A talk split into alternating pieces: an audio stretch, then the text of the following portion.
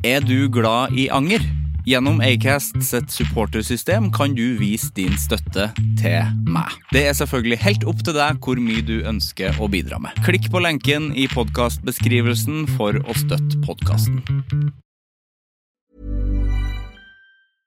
I'm Sandra, and I'm just the professional your small business was looking for. But you didn't hire me because you didn't use LinkedIn jobs. LinkedIn has professionals you can't find anywhere else, including those who aren't actively looking for a new job but might be open to the perfect role, like me. In a given month, over 70% of LinkedIn users don't visit other leading job sites. So if you're not looking on LinkedIn, you'll miss out on great candidates like Sandra. Start hiring professionals like a professional. Post your free job on linkedin.com/people today. Hey, it's Paige DeSorbo from Giggly Squad. High quality fashion without the price tag. Say hello to Quince. I'm snagging high-end essentials like cozy cashmere sweaters, sleek leather jackets, fine jewelry, and so much more. With Quince being 50 to 80% less than similar brands.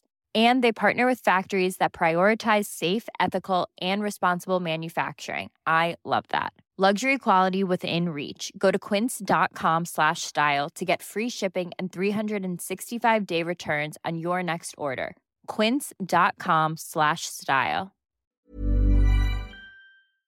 Dagens episode av Anger er gjort i samarbeid med Namdalsavisa, fordi at de har hatt et eh, stort og viktig fokus på et av våre siste tabuer i samfunnet, nemlig selvmord.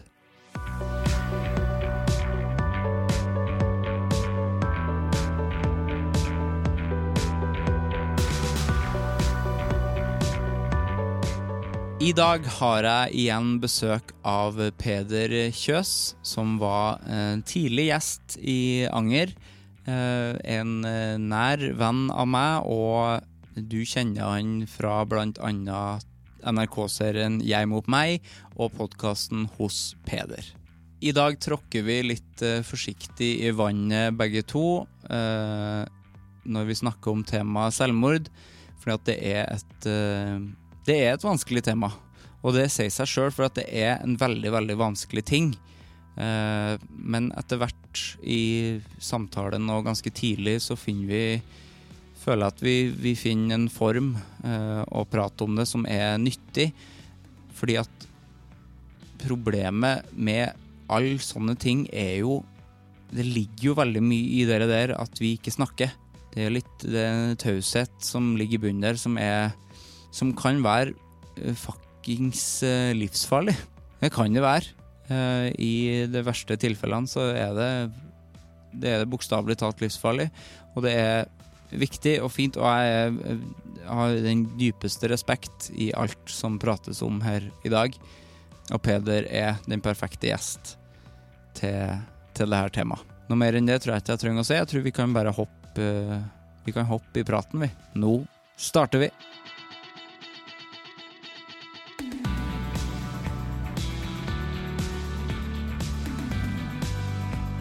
Hjertelig velkommen tilbake, Peder Kjøss. Takk for det, Sivert. Veldig hyggelig å være her. Så hyggelig. Jeg tror du var episode fem. Fire eller fem? Det kan nok stemme, Ja, kanskje. jeg tror det er fem. Det er ganske lenge siden nå. Mm. Hvordan, hva har skjedd på den tida? det, må jo bli, det må bli nesten to år, det. Eh, Ja, det har vel skjedd litt forskjellig på den tida. Ja. For ja, i mellomtida så har det vel vært en ny sesong av Hjem mot meg. Ja, og, faktisk. så, og så har det jo vært podkast, da. Mm. eh, Hos PD-podkasten. Og en veldig bra bok, Takk. Som jeg ble veldig glad for å få i posten. Det var veldig koselig. Så hyggelig. Ja. Den heter Angst, Mm. til deg som hører på. Det er veldig mange som kaller podkasten min for Angst. Å ja, Ja. sier du det? Ja, for de tror den heter det. Ja, de leser eh, bare halvnavnet. og Ja, Eller så leser de kanskje mitt navn og vet at jeg har jo snakka mye om angst Ja. tidligere. Ja. Men det er veldig mange som sier at de hører på fast, og så sier de at jeg digger angst. Men hører du på fast da? Ja. Det er veldig merkelig, for Ja. snakker ikke så mye om angst her. Ganske lite. ja, jeg vet ikke. Angst og anger henger jo sammen. De er jo søsken, de. Ja, jeg vil si det. Ja. Kanskje de er kjærester, egentlig. Sam, Er de søsken eller kjærester? Mm. Du får aldri vite det. Begge deler. Mm, kanskje. Det er jo det er nesten det verste. Innavl, ja. Litt eh, det. Eh, hvordan går det med deg? Jo, egentlig så går det veldig fint. Ja. Um, ja, for det er også en viktig ting som har skjedd siden sist, at jeg har flytta til byen. Og det var uh, det veldig, ja, og det var så godt å gjøre. Ja. Det er vel egentlig den største tingen som har skjedd sånn, sånn sett, liksom. Ja. Og det var veldig fint. Det er deilig å bo i byen. Ja, hva er forskjellen da på å bo uh, unna, unna by? Og, Um, det som jeg egentlig kanskje liksom ikke egentlig helt hadde tenkt på Jeg hadde jo lyst til å bo sentralt, for alt jeg liker å gjøre, og veldig mange av de jeg liker å henge med, og sånn, jeg bor i byen. Så jeg har alltid liksom forholdt meg mye til byen, også da vi bodde i Asker. ja.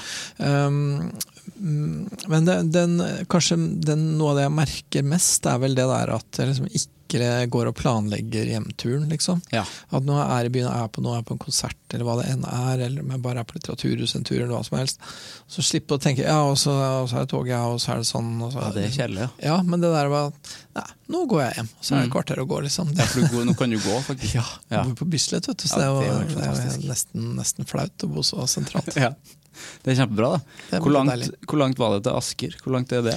Det er jo um, Det er jo liksom en halvtimes tid minimum, da, Ja. med tog og eller sånn.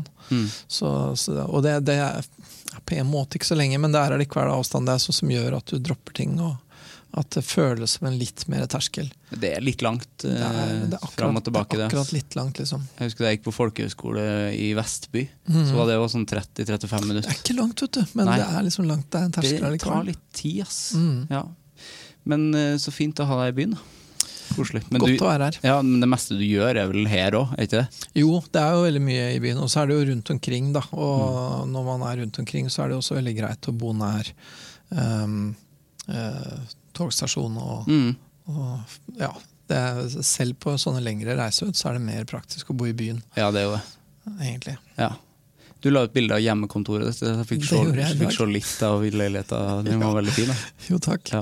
Det er også sånn som jeg, jeg liksom lurer på, kan jeg legge ut det? Men så eh, jeg jobber veldig mye hjemme. Mm. Så sitter jeg og ser meg rundt og så tenker jeg så fint vi har fått det, liksom. Ja, så- det er jo kjempekoselig. Det er veldig koselig. Så tenkte jeg ja, jeg tar og gjør det. For så, så fornøyd er jeg Jeg akkurat i syns det er lov. Takk. En koselig post. Gå inn på Instagram og se det. Ser du litt av huset. Mm. Ok, vi skal ha en litt annerledes episode i dag. eh, Og derfor jeg ville ha deg med. Jeg ville jo alltid ha deg på besøk uansett, da, men her var liksom en, eh, nå fikk jeg en unnskyldning til å ha deg på besøk. Mm. Jeg ble spurt av mye lokalaviser hjemme i Namdalen. Eh, De skal ha eh, litt fokus på temaet selvmord framover. Mm. Som jeg syns Da jeg så det, så ble jeg veldig Det ble jeg glad for. Fordi at det, det er jo fortsatt ikke så mange som gjør det. Nei, det er jo et det er litt sånn, um, litt sånn tema som er vanskelig å ta i. Ja. Det er det. Så at de gjør det, er jo kjempefint. Mm, selv om flere og flere tar vel i det. Mm. Men uh, jeg føler ikke at det Man snakker om det, og så snakker man litt om det, og så er man liksom litt ferdig med det igjen. For det er jo vondt å snakke om. Det er jo det. Ja. Og det er et vanskelig tema å håndtere journalistisk og sånt Ja. også. Så man må liksom være litt ekstra skjerpa, og det Ja. Jeg syns jo det har vært mer åpenhet om det de siste åra, um, ikke minst med liksom Else Kåss Furuseth Mm. sin hjelp. Og det, jeg syns det har vært veldig fint, og jeg syns det er fint at man har begynt å pirke litt grann på noen av de eh, litt sånn forsiktighetsreglene som pressen har også rundt det. Mm. For pressen har liksom vært så veldig forsiktige. Ja, fordi Um, det skal egentlig ikke nevnes i det hele tatt. Har Det det har vært? litt sånn, Ja. egentlig, og det tenker jeg er feil. Mm. Så, men så er det jo Den andre ytterligheten er jo å begynne å gå veldig inn i metoder og, og sånn. Ja. For nesten uansett hvordan man gjør, så kan noen oppfatte det litt som eh, på en måte forherligende. Mm. Og det mm, er jo veldig uheldig. Mm. Men det er jo liksom alltid når en artist dør. Det er jo Mm. mange artister som har tatt livet sitt de siste årene. Da skrives ikke det så veldig mye om. Nei, for da oppstår den faren der med en gang. Ja. At eh, noen andre, noen som da får en slags uh, inspirasjon, da, eller Mm. føler at det er en utvei, eller Liksom Kurt Cobain-effekt. Mm. Han må vel ha hatt det på mange. Men på akkurat han så tror jeg faktisk Jeg leste noe om at det ikke var blitt så veldig mye. Fordi, nei, mye fordi at hun eh, kjæresten hans da, ja, Hun var så veldig negativ til det der selvmordet. Ja. Eh, et, I ettertid hun gikk ut og veldig sånn Veldig antiglorifiserte det. da. Det Mm. var ikke noe sånn at 'å, det var modig, og endelig fikk han fred'. Det var ikke noe sånn i hele tatt. Hun, hun syntes at det var skikkelig skikkelig ille. Det var en dårlig utvei for han, og det var kjempedårlig for henne. Mm. Og det var godt at det ble sagt, egentlig. Ja, det er jo kjempebra. Ja, det var det. For det er jo også sånn man skal ha respekt for den døde, og sånn, men allikevel så må det være Det er ganske viktig å snakke om hvordan det er for de gjenværende. Mm. Og det, det fokuserte hun på, da, på sitt vis, liksom. Det er veldig bra. Mm. Samtidig som at den saken var litt eh, spesiell, fordi at hun fikk vel nærmest skylda for å ha tatt livet av han i tillegg. Ja, jeg var ikke så inne i det greiene der, jeg, men Det er jo fortsatt noen som tror det. Ja vel. Det tror jeg ikke. Nei, men det, ja, ja. Den, den typen teorier trives jo i Det mediene. konspireres Mm, om alt sånne ting. det. Jeg syns det er bra å gå ut og si det. Mm. Um, fordi at det er mange artister som har liksom uh, altså Det blir jo en sånn forherligelse ikke nødvendigvis at det gir en effekt at folk gjør det, men mange så vel opp til han og hans mørke, liksom. Ja, og, ja, ja, og på en måte glorifisere litt det. Selv om Ja. det, er men, det er jo ikke ment som det, verken fra hans side eller fra mange andre, men det blir litt sånn likevel. Mm. Veldig mange unge folk eh, leter jo etter forbilder, og de leter etter en måte å leve på, Mm. og så blir det en bit av en slags pakke da, som føles som kanskje å være veldig autentisk og veldig nær følelsene sine, og at det føles liksom som det er litt mer schwung over livet, nærmest, da, hvis man lever tett på Ja. døden, liksom. Og Men det- vil de dø, da? jeg tror egentlig at ingen eh, vil det, for så vidt. Hvis man, hvis man har noe alternativ. Og det er vel litt det, da. At noen ser jo ikke noe alternativ. Det er jo sånn det oftest er. Mm.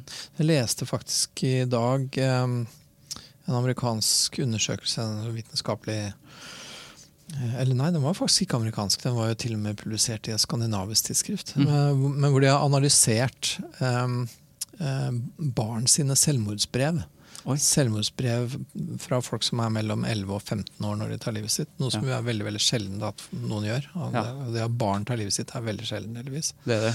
Um, og da går det veldig mye på Det de skriver, er veldig mye sånn at de, de ser ingen utvei, de klarer ikke å se for seg noe liv. Det er liksom ingen alternativer. Det er det det går på, liksom. Så har jeg ikke sett tilsvarende på voksne folk, men jeg vil tro at det er veldig mye det samme. Ja. Eh, Det er liksom den der eh, fullstendige fortvilelsen, den der fullstendige eh, følelsen av å være virkelig låst inne. Mm. At det ikke er, men det er jo klart det er ingen som vil det, man vil jo liksom leve. Men når man ikke ser noen mulighet, så kan det bli sånn. Mm.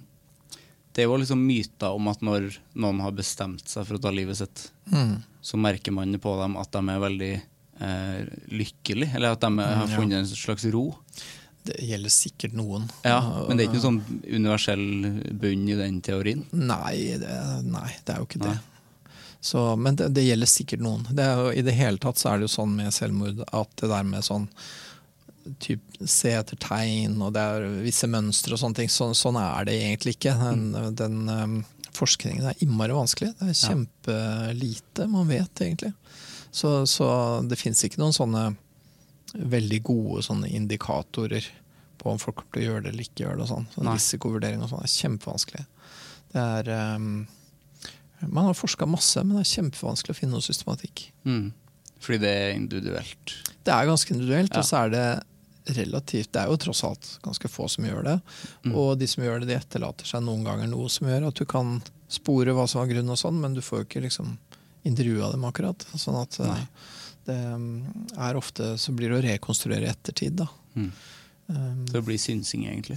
Det blir mye det. og så Man kunne ønske at man kunne ha funnet liksom at ja, det er de som har den diagnosen, eller det er de som gjorde sånn i dagene før. Man skulle liksom ønske at det fantes noe sånn, sånn at du kunne ha forutsett det. Ja. Men um, de tegnene er for vage. Alt det som folk gjør som kan være tegn på selvmord, det kan folk gjøre uten å ta livet sitt. liksom. Ja. Og det er egentlig mer vanlig. Det, ja, Så det er ikke lett å forske på det der. Er folk alltid Kan man si at folk er alltid deprimerte? At de har liksom en bunn for depresjon? Det som er med det, er at jeg, jeg vil nok Uten at jeg kan si det på noe vitenskapelig grunnlag, så vil jeg nok tro det at det vil være et ganske stort innslag. Men det er ikke alltid du kan se at folk er deprimert. ikke sant? Nei, det er ikke det. Går an å skjule det veldig godt. Og det går også an å være deprimert, og så i en periode er man ikke deprimert, og da gjør man det. ikke sant? Til og med sånn som noen har snakka om, at hvis du er skikkelig deprimert og nedfor, og så begynner å føle deg litt bedre, og da får du den energien som skal til for å kunne gjennomføre det. Mm, Så. Det er jo veldig mørkt, da, men det, selv det er en påstand jeg har hørt. Mm. Så det kan godt hende det stemmer for noen. Men man får jo ikke snakka med dem, men man får jo Mm. heldigvis snakka med mange som ikke Det er jo mange som mislykkes. Ja, ja. Ja. Og, og mange gjør jo veldig mange forsøk uten noen gang å lykkes. Ja. Sånn at man kan jo Hvis, hvis man f.eks. intervjuer folk som har gjort mange forsøk, men ikke fått det til, Nei. så hmm, Hvor reelt er det egentlig? ikke sant? Og, det er, og selv om de sier at det er kjempereelt, og sånn, så tenker jeg Jeg vet ikke. Altså. Det er veldig veldig vanskelig å vurdere. Mm. Så, for det er klart, hvis du hopper ut fra tiende etasje, så er det jo veldig reelt, liksom. Men mm. da overlever du jo ikke heller. Så. Nei. Har du snakka med mange? Som senere har tatt livet sitt? Ja. Heldigvis ikke. Har ikke? Jeg har egentlig som terapeut sånn, så har jeg vært litt forskåna fra de opplevelsene her. Jeg har opplevd det, og det er ikke noe ålreit i det hele tatt. Mm. Um, men um, jeg har ikke jobba med et sånt klientell som har gjort at det har vært et viktig innslag i min erfaringsverden. Nei. Og det er jeg jo glad for, for det er jo de ytterst få gangene det skjer, så er det jo helt forferdelig. Mm. Det må det jo være. Ja, ja, ja. Og som, som terapeut så blir man jo veldig engasjert i, og jeg vil si som regel ganske glad i, eh, klientene sine. Mm. Så, så når noe sånt skjer, så er det et, eh, så er det skikkelig ille. Kjenner du på skyld, da? Det kan man jo også begynne å tenke på, Mm. ikke sant? og det tror jeg nok mange terapeuter gjør. At du begynner å lure på var det noe jeg kunne gjort annerledes, var det noe jeg burde sett, hva hvis jeg hadde, hva hvis jeg ikke hadde avlyst den timen, alt sånt. ikke sant? Som er ganske vanskelig å bli sittende igjen med. På samme Mm. Måte som familie og andre kan bli sittende med. Ja, og en skummel tanke, for Mm. der syns jeg jo angeren kommer inn der. Mm. At man angrer på at man ikke så tegn eller var mer til stede og sånn, Ja, ja. Og, og de, fleste av oss, de fleste av oss egentlig overvurderer jo hvor stor innflytelse vi har på ting som skjer i verden. Vi vil jo helst se på oss sjøl som noenlunde effektive aktører. mm. Men veldig mye kunne vi ikke gjort noe med. Mm. Eh, Så, så det blir en måte å plage seg sjøl på som egentlig som det kanskje ikke kommer så mye ut av. Ja, Men, eh, sånn det var min skyld, liksom. ja, og det var det nok ikke. Nei, det er mest sannsynlig ikke det. Altså. Nei, det er et stort eh, Det er et stort valg og en stor avgjørelse å, å ta livet sitt. Sånn Mm. at det er ikke én faktor. Det er ikke én ting du sa. Mm. Det, det er det aldri. Nei. Men hvis man Det er jo liksom ikke lov å snakke om metoder og sånn. Er det fordi at folk får liksom tips og sånn? Er det det? Jeg tenker, jeg tenker også liksom På tipssida så tenker jeg litt hvor vanskelig kan det være på et vis. da. Ja. Men, eh, men eh, det er vel mer det at det bringer det nærmere på et vis. da. Det er Mm. vel det man er redd for. At, det liksom skal, at man liksom skal begynne å tenke veldig konkret på det, og at det bringer en et skritt nærmere. Mm. Det, er vel, det er vel kanskje mer en sånn tankegang. Ja. Så også selvfølgelig så fins det jo, hvis det er liksom tips som liksom er veldig finurlige og veldig greit gjennomførbart, smertefri måte å dø på, så vil man helst ikke kringkaste det for mye, liksom. Men, Nei, men jeg tenker i bunn og grunn så er det jo ikke så vanskelig å dø hvis det er det man vil. Nei. Men eh, hjelper det, hjelper det her å snakke om det? Merker man det at Jeg håper det, og en ting som jeg eller, eller man merker det ikke på den måten at antall selvmord går ned Nei. etter at det har blitt mer åpenhet om det. Antall selvmord er bemerkelsesverdig stabilt. da. Ja, Det er i hvert fall det jeg har hørt. Så. men ganske mye, som jeg har lest. Fremdeles i Norge. Eh, ja, Norge ligger vel liksom sånn, eh, sånn litt over midten eh, Mm. i verden, tror jeg. Eh, men eh, det er jo de landa som har virkelig mange selvmord, det er jo de landa hvor det er vanskelig å leve. Hvor det er vondt Ja. å leve, sånn type Venezuela, liksom. Um, så, mens de liksom, gode sosialdemokratiene da, har ganske lav selvmordsrate. Og så har vi en sånn myte om at det er utrolig mye i Norge og Finland fordi folk er så mørke til sinns, og det er egentlig ikke helt sant. da. Nei. Og ja, det er også en myte at Japan har så innmari høyt. Ja. Fordi, ja, fordi alle har sett at det er en litt sånn selvmordsfokuserte biter av kulturen der. da. Ja. Men uh, jeg tror jeg, Nå husker jeg ikke liksom rank order på land i verden, men jeg tror ikke de ligger sånn innmari høyt. Nei. Det, det er bare veldig mye folk i Japan nå. Ja, altså, ja. Så, ja, men det er, liksom, det er liksom en kulturell klisjé. Ja. Litt. Jeg ser ikke på finnene som så veldig mørke. Eller? Nei, du gjør ikke det? Nei, jeg synes jeg har vært, vært så lite i Finland. Jeg har bare vært der én gang. Ja, jeg òg, men det virker, jo så, det virker jo så stabilt og fint med sauna og Ja, og de er gode på PISA-målingene. Ja. sauna, sprit og Mummi? ja. Mummi er litt er det mørkt innimellom, faktisk. Matti Nyken, ja. Det er mørkt. Det er Det er noe der. Det er mørke greier. Ja. Mm. Norge, da? Hvorfor har man det inntrykket der? At det er liksom mørkt? Jeg tror det er litt det samme, at vi er liksom litt sånn Litt sånn innadvendt, litt smådystert folkeferd som drikker Ja. ganske mye, og det er vel litt der det henger, tror jeg. Ja. For det er jo også en god del selvmord som skjer i rus, ikke sant. Mm. Um, så ja. Det er ikke det at folk i verden ser på oss fortsatt som en sånn svartmetall-nasjon. Nei, jeg, jeg vet ikke. Altså, jeg vet faktisk ikke om andre Om folk i andre land tenker at Norge har en selv, høy selvmordsrate. Det vet jeg faktisk ikke. Jeg tror Nei. det er noe vi nordmenn tenker. Ja. Uh, Så ja, Nei, om amerikanere eller svensker tenker det, det vet jeg rett og slett ikke. Nei. Men eh, hva Altså, jeg føler jo at det kommer noe godt ut av å snakke om alt som er, alt som er tungt. Mm. Eh, men samtidig så kjenner jeg jo at når jeg snakker om det temaet her, så er det Jeg må trå litt ekstra varsomt i er måten man ja. prater på. Ja. Hvordan, Eh, hvordan gjør du det? Jeg, eh, det er litt vanskelig å sette ord på det, syns jeg. For jeg har jo opplevd det i familien sjøl.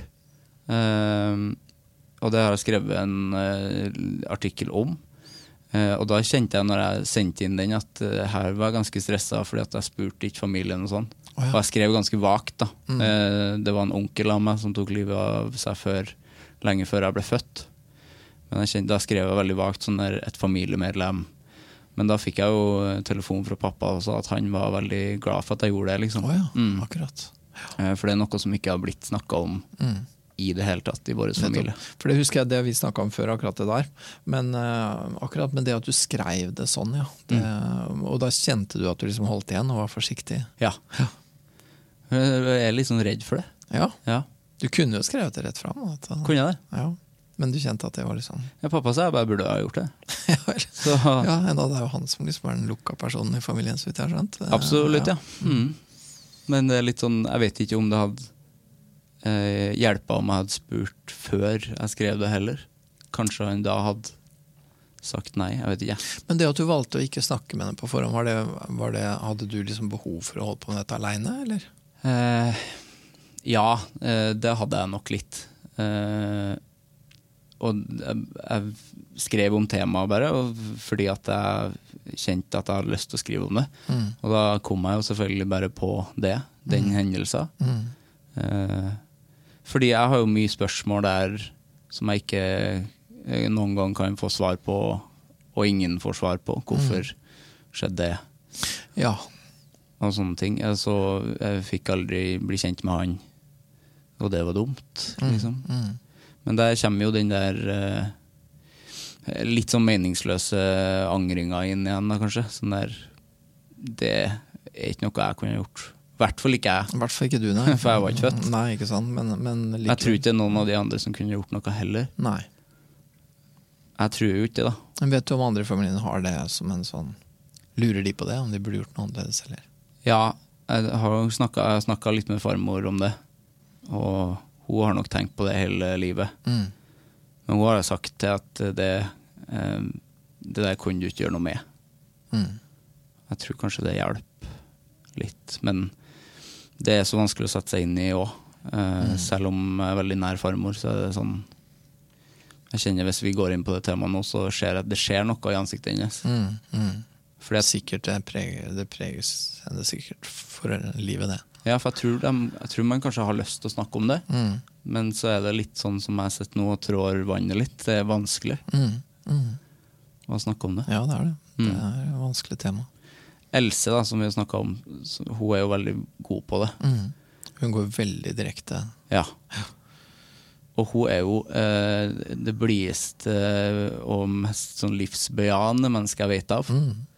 Eh, hva er det som Hva er det hun gjør riktig? Ja, det kan du si. Ja. Jeg tror hun har en på en måte en slags veldig god konstitusjon. Det virker som hun har en sånn soliditet i seg. Hun har et sånt på en måte et humør i seg da, Mm. som gjør at kanskje hun er litt sånn den rette til å gjøre det. Mm. For hun kan Hun har liksom motgiften da, i seg, Mm. får jeg litt følelse av. Nå gjetter jeg om hennes indre liv, men, Ja, men jeg jeg tror det høres sånn, riktig ut. Du bidro jo i den serien som var veldig, veldig fin. Ja, det var veldig fint å være med der. Ja. Jeg var veldig glad for å få være med. Ja. Men for du har ikke eh, De menneskene du har jobba med, det har liksom ikke vært en over Det har ikke vært overrepresentert eh, Nei. selvmord der? Nei, Nei. det har faktisk ikke det. Nei. Så, men det er jo klart, det er jo liksom Man kommer borti det temaet der uansett også, fordi man jobber jo med mange som da har opplevd det tett innpå seg, med nær familie, og, og til og med med barn som har gjort det. ikke sant? Og det, det preger jo folk innmari. Mm. Så det blir, det blir et stort tema. Og det er også, tenker jeg også egentlig at det er også som noen av disse eksistensialistene, da, som Camus og sånn, sier at ehm, at det store eksistensielle spørsmålet er hvorfor man ikke tar livet sitt. på en måte. Sånn det, liksom, det ligger jo der alltid som en mulighet. Ja. Det er jo en nødutgang Ja. for alle til enhver tid. Hvorfor tar ikke alle livet sitt? Man, man velger jo å leve. Ja. Og det er egentlig ganske oppmuntrende. da. Eller det er en litt sånn optimistisk, en mørk form for optimisme som ligger i den veldig, Det er det ja, i den veldig strenge eksistensialismen. da, som Mm. er liksom, Ja ja, men du velger å leve i dag igjen. Ja, vi velger å leve hver dag, ja. Ja, du gjør det. Det er ganske fint, det. da. Du kan jo velge det bort, liksom, men Ja. du gjør ikke det, da. Så når det kommer til stykket, så vil du heller leve, liksom. Ja, For de fleste gjør det jo ikke, heldigvis. Nei, det er ganske sjelden. Ja.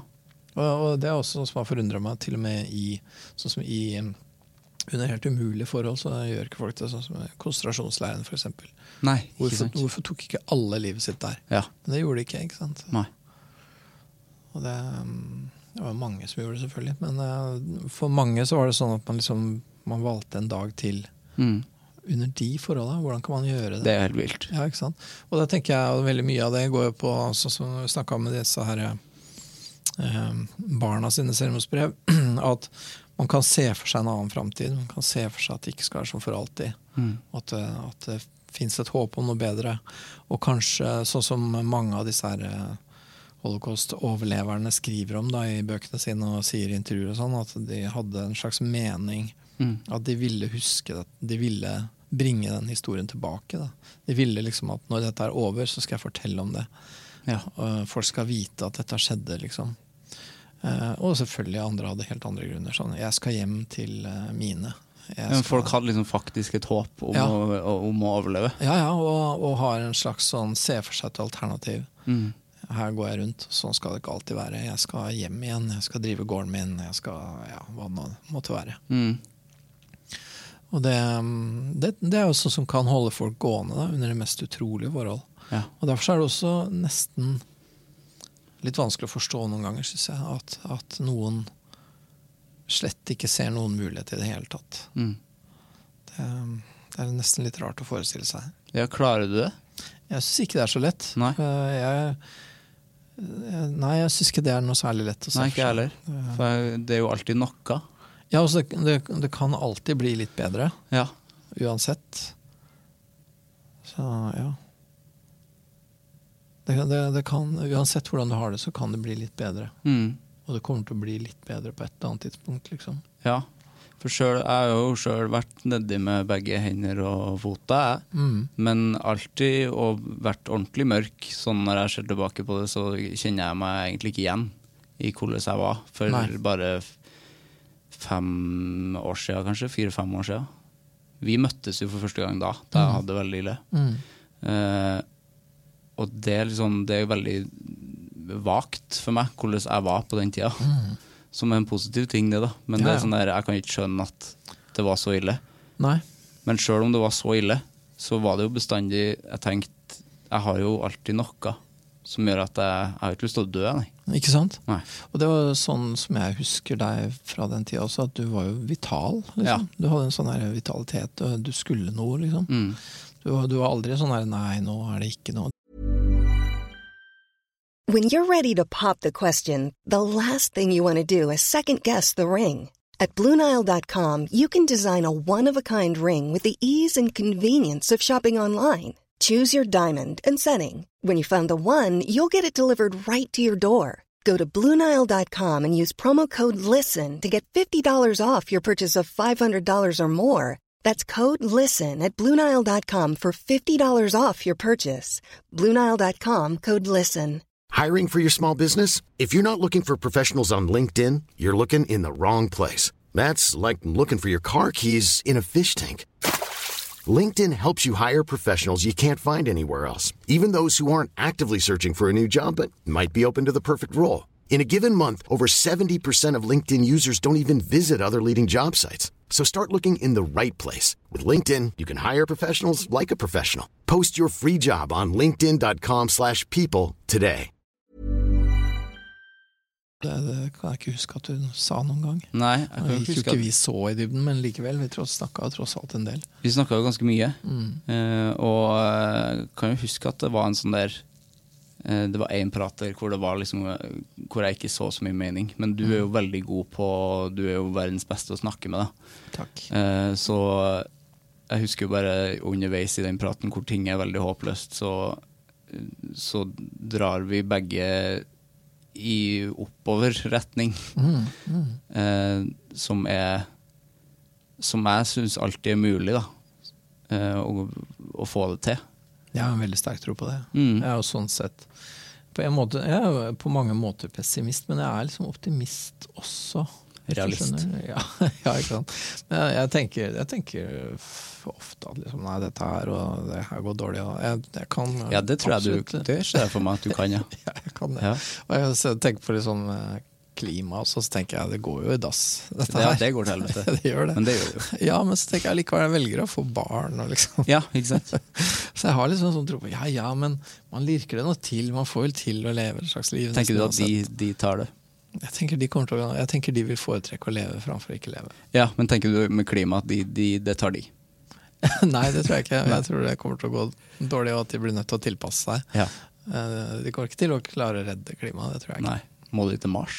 Ja, ikke sant. Mm. Og der er det jo dritkult. Det er jo det. Det er det enda kjipere enn Life on Mars, ja. Det er det. Men, eh, nei, men jeg, jeg, jeg tror liksom at det alltid går an å, liksom å ha et meningsfullt og til og med godt liv, nesten uansett. Mm. Og det, um, det går alltid an. Og du kan, en ting er at det kan bli bedre, at, noe, at det kan skje noe annet enn det som skjer nå, men jeg har også veldig veldig tro på at du kan. Du kan gjøre noe annet. Mm. Du kan gjøre et eller annet annet, liksom, Mm. som vil være meningsfullt. Og så er det ganske ofte vanskelig å finne noe som skal være meningsfullt, men jeg tror det går an. Mm. Og jeg tenker også litt sånn, Det er liksom fælt å dra det så sykt langt, da, men når de klarte det i Auschwitz, Mm. så klarer nok du det òg, liksom. Tross alt, liksom. Ja. Jeg snakka med Kristoffer Schou for en stund siden. Da var vi inne på Vi snakka om den Dag-serien. Mm. Da skulle de, sel- de skulle selge den til utlandet. Mm.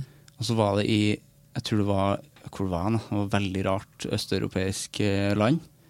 Hvor de ikke De skjønte ikke eh, yrket hans. De skjønte ikke hva det var.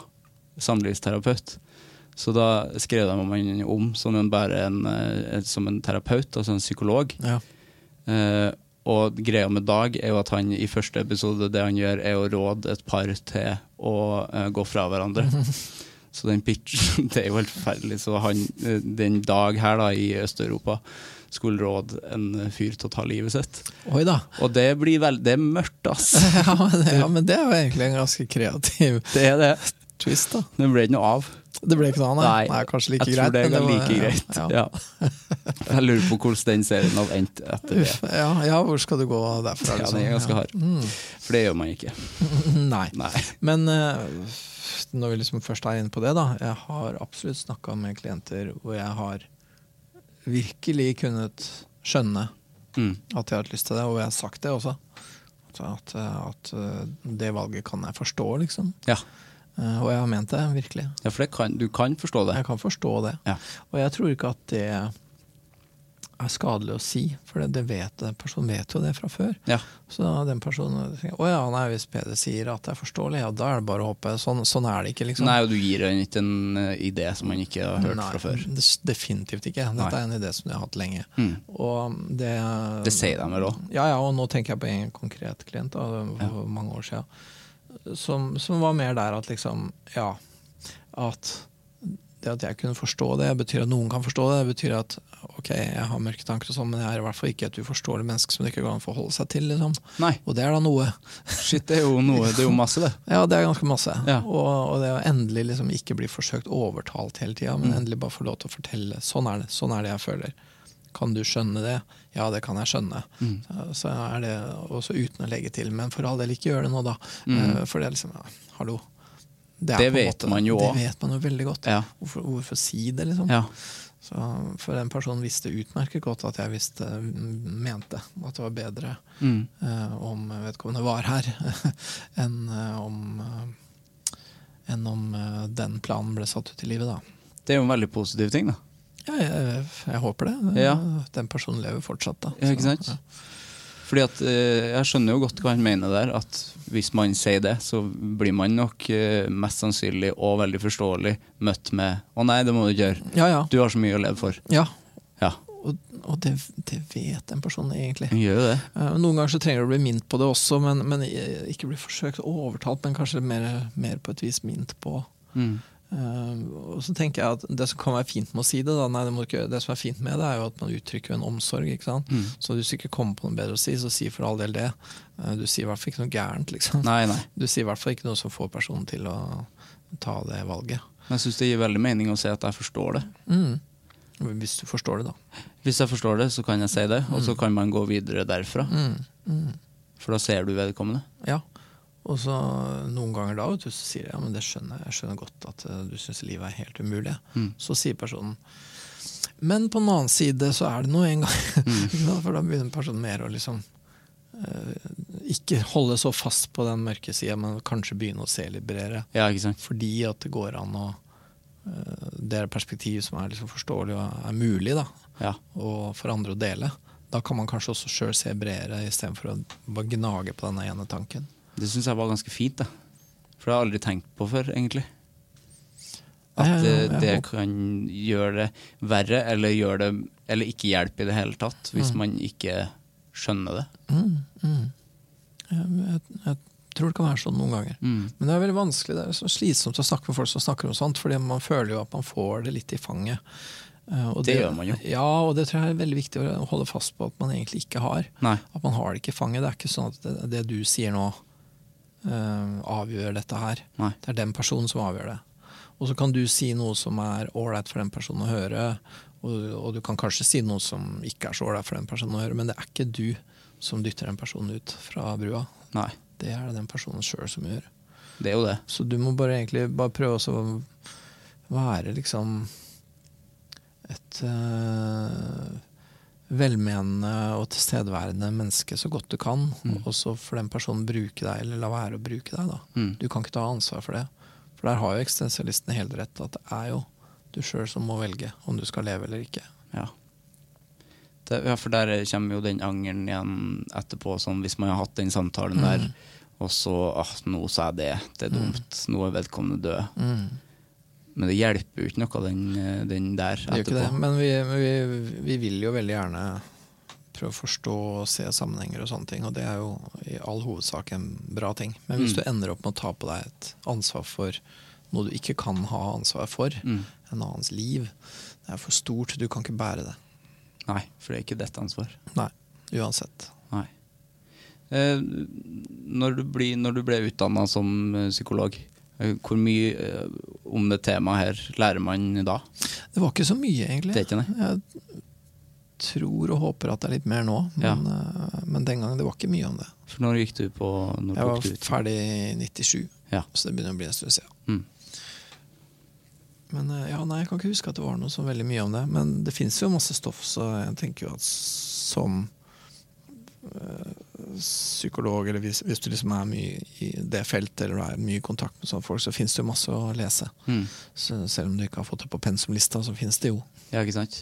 Fins det psykologer som kun spesialiserer seg på det? Det gjør det. Det, Det fins jo noen som eh, mm, enten jobber med dette her mye Mm. på, i sånne akuttfaser eh, i i eh, psykisk helsevern og forskjellig sånn. Og så finnes det jo en del psykologer som forsker på dette her også, da, som er veldig nært på det. Mm.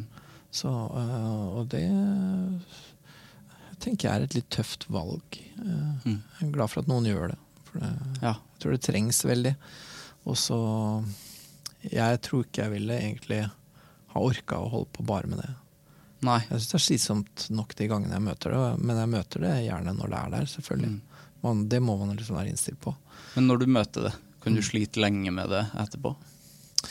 Nå har jeg vært psykolog såpass lenge at jeg har liksom måter å sortere de greiene der på. Ja. Eh, men eh, kanskje særlig i, tidlig i forløpet så, så, så var det jo sånn at det hang ved meg, den Mm. typen ting. Og det kunne, det kunne, den første psykologjobben min var i rus. eh, og der også så tok jeg det veldig innover meg Mm. hvordan de eh, fikk det til eller ikke fikk det til med rusen sin, f.eks. Men på et tidspunkt så må du sortere det ansvaret. Ellers så går det ikke. Det, er for vanskelig å ha den jobben hvis du tar på deg altfor mye ansvar. Mm. Så, og det blir tydeligere for deg hva du kan påvirke og ikke. Mm. Men for øhm, folk som møter dette i en privatsammenheng, så tenker jeg det må være skikkelig vanskelig. Ja. Å sortere ansvaret. Så det er en ting jeg blir opptatt av da, når jeg, når jeg da i min tur igjen møter folk som har stått i, eh, i eh, den situasjonen og kanskje lurer på hva de burde gjort annerledes. Og sånn. Mm. Så da hjelpe til med å rydde opp i ansvarsforhold. Mm.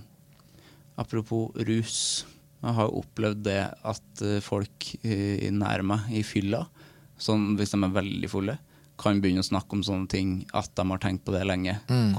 At det, ikke, det har aldri kommet fram før. Men så kan det liksom gå en dag eller to, så kan jeg få melding 'sorry, ass, jeg var så full', og det var ikke, jeg mener ikke det. Mm. Mener de det? Å, det er vanskelig å svare på. Mm. Det, jeg klarer, ikke, jeg klarer ikke helt å lese det. Nei, no- nei og det, det tror jeg ikke du skal ha som ambisjon å klare heller. Folk sier det de sier, og noen ganger så betyr det det det betyr, og andre ganger så er det et uttrykk for noe annet.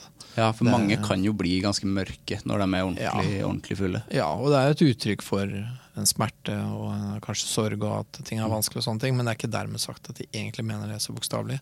Nei, at noen bruker det litt uh... Ja, som en måte å si fra på, da. Ja. Uh, at uh, man har kanskje ikke noe veldig godt egna språk, så man bruker det man har, og da kanskje man er litt tung på labben rent språklig. mm. Mens andre jo liksom antyder vagt, også det neste du hører er at de har gjort det, liksom. Ja. Så, så du kan virkelig ikke vite.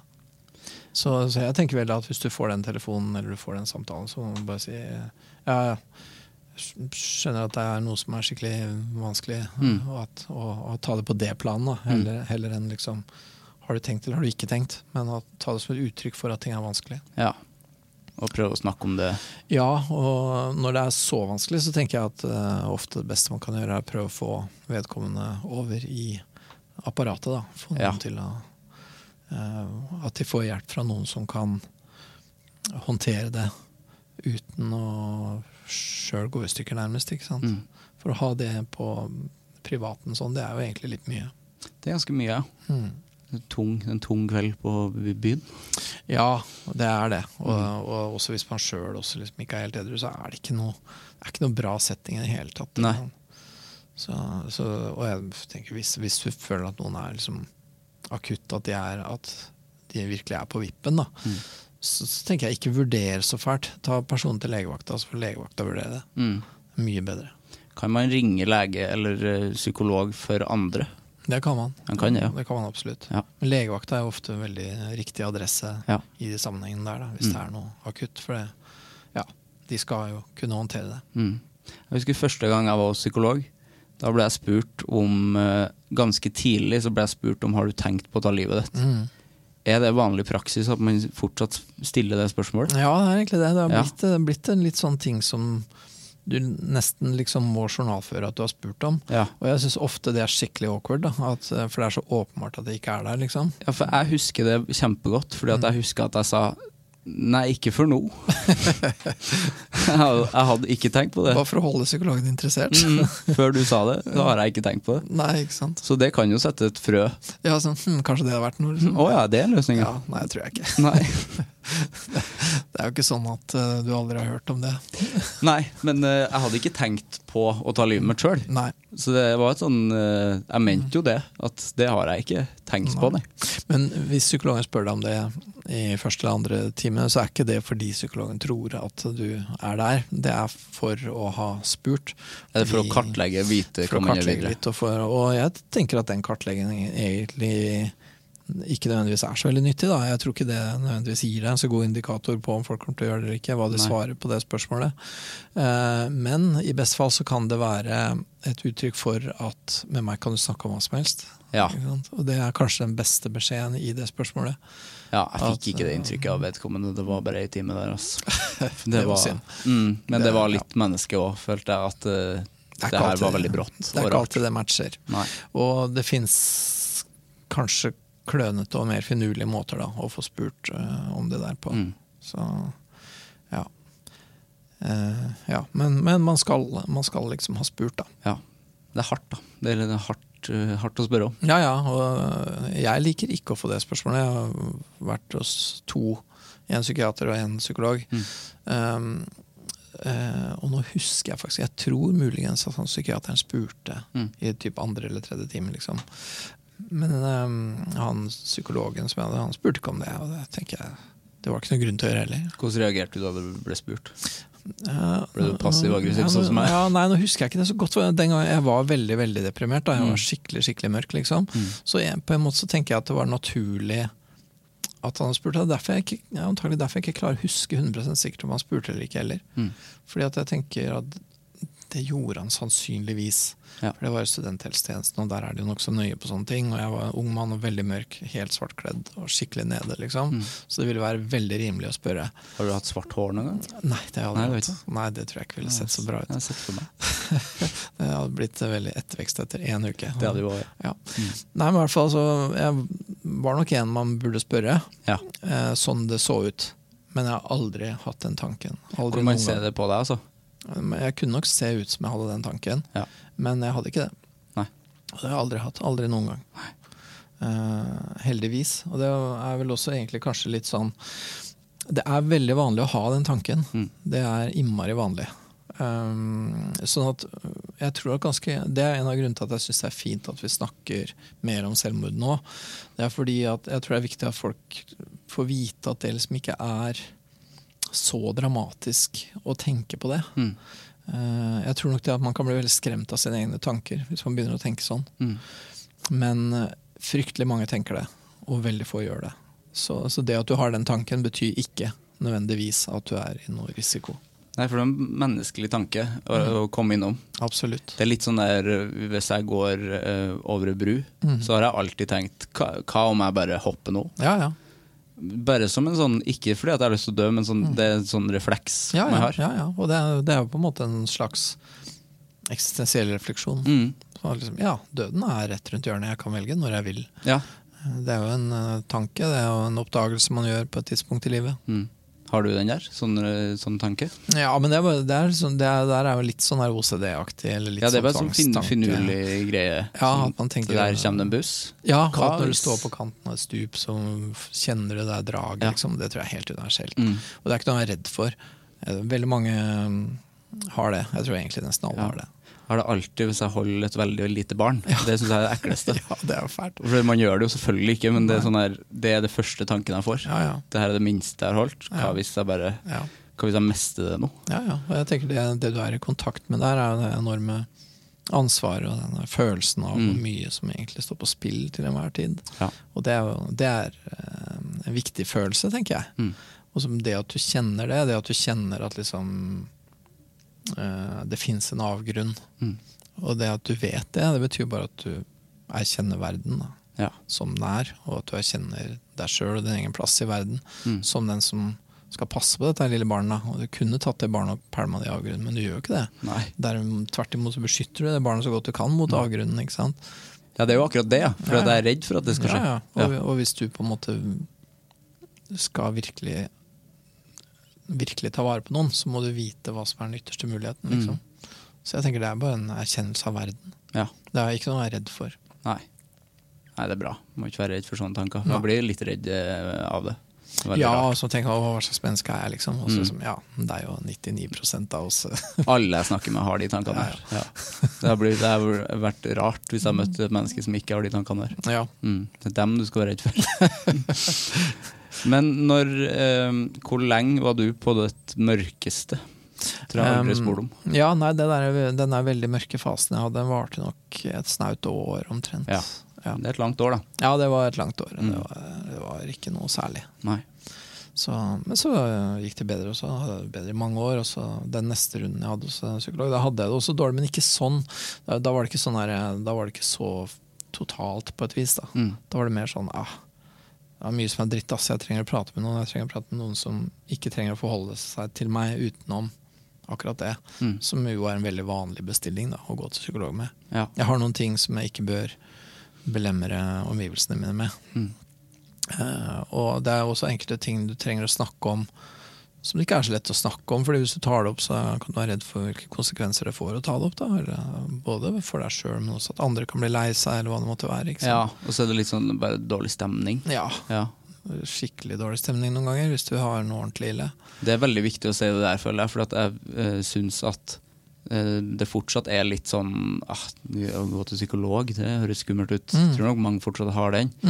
Men det er fordi at folk tenker at det må være noe sånn skikkelig eh, Og det trenger ikke være alvorlig. Det trenger ikke være. Det er bare det at du, du trenger å prate med noen om ting som du ikke kan prate med Mm. andre folk om, liksom. Jeg tror alle bør det, innimellom.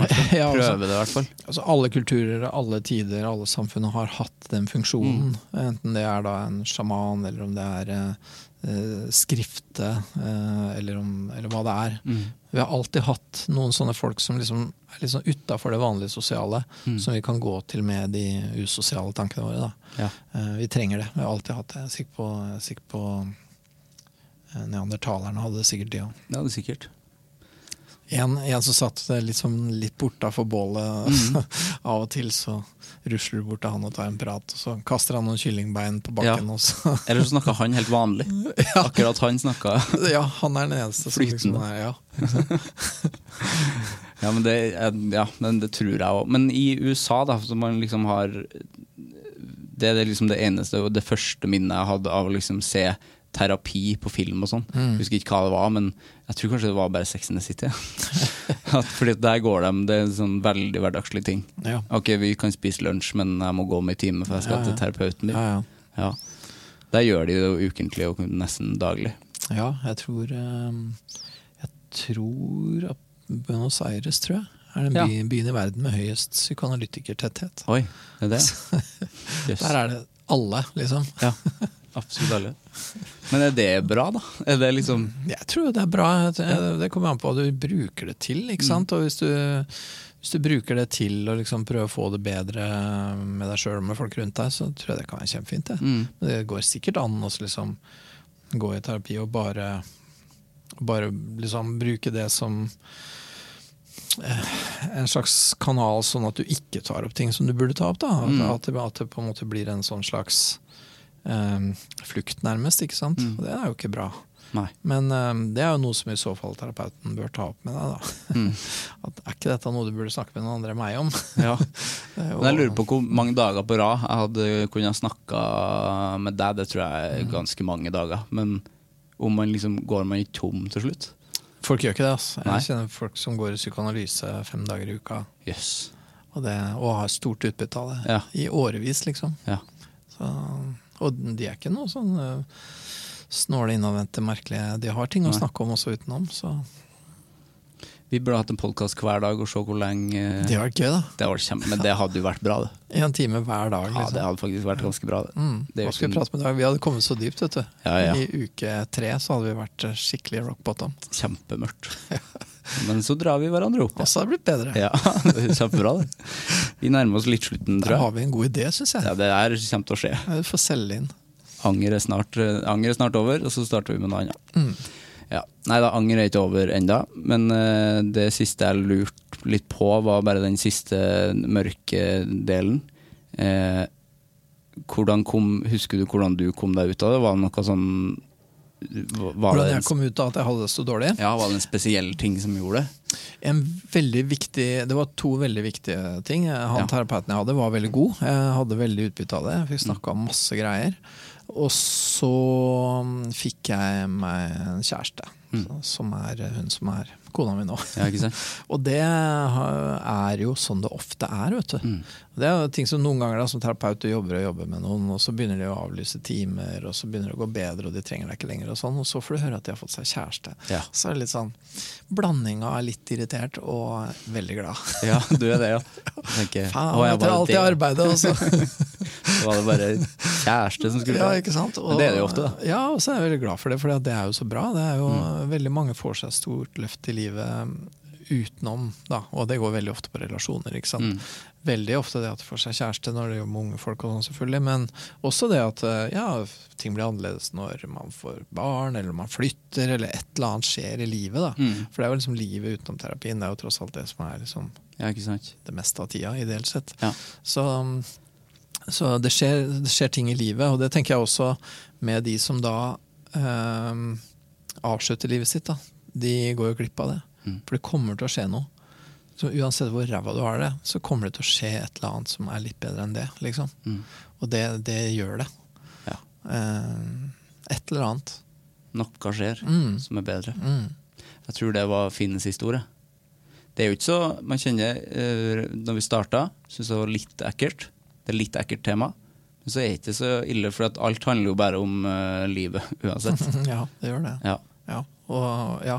og det å se på livet som liksom, en sånn blanding av noe du har valgt å utsette deg for på et vis, da, eh, som du eier litt, ja. Eh, og samtidig der, litt sånn trua på at det kommer til å skje et eller annet. Mm. Du må prøve, du må liksom ha med deg neste episode, tenker jeg da. Ja, man må det da? Det um, Ja, mm, jeg syns vi er ferdige. Tusen hjertelig takk for at du ville komme og prate. Takk for at jeg fikk komme. Alltid hyggelig. Alltid velkommen tilbake. Takk. Yes.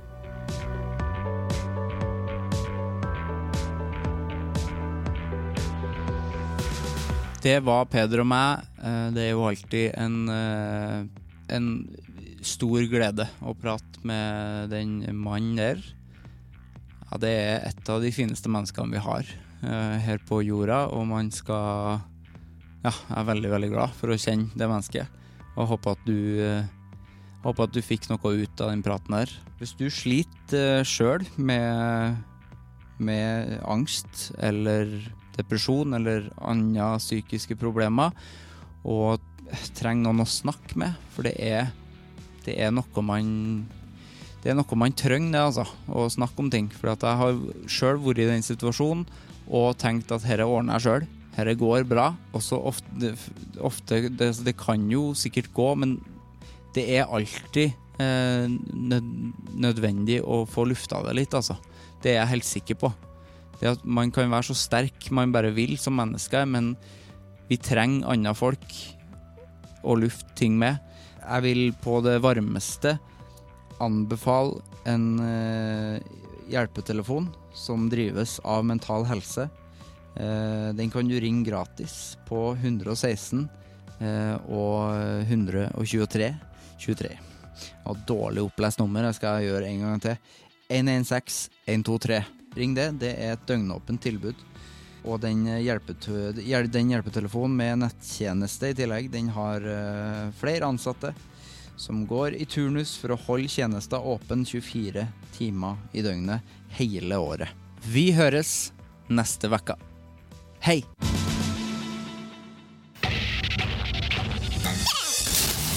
Master. Mom deserves the best, and there's no better place to shop for Mother's Day than Whole Foods Market. They're your destination for unbeatable savings, from premium gifts to show-stopping flowers and irresistible desserts. Start by saving 33% with Prime on all body care and candles. Then get a 15-stem bunch of tulips for just $9.99 each with Prime. Round out Mom's menu with festive rosé, irresistible berry chantilly cake, and more special treats. Come celebrate Mother's Day at Whole Foods Market. Even when we're on a budget, we still deserve nice things. Quince is a place to scoop up stunning high-end goods for 50 to 80% less than similar brands. They have buttery soft cashmere sweaters starting at $50, luxurious Italian leather bags, and so much more. Plus, Quince only works with factories that use safe, ethical, and responsible manufacturing. Get the high-end goods you'll love without the high price tag with Quince.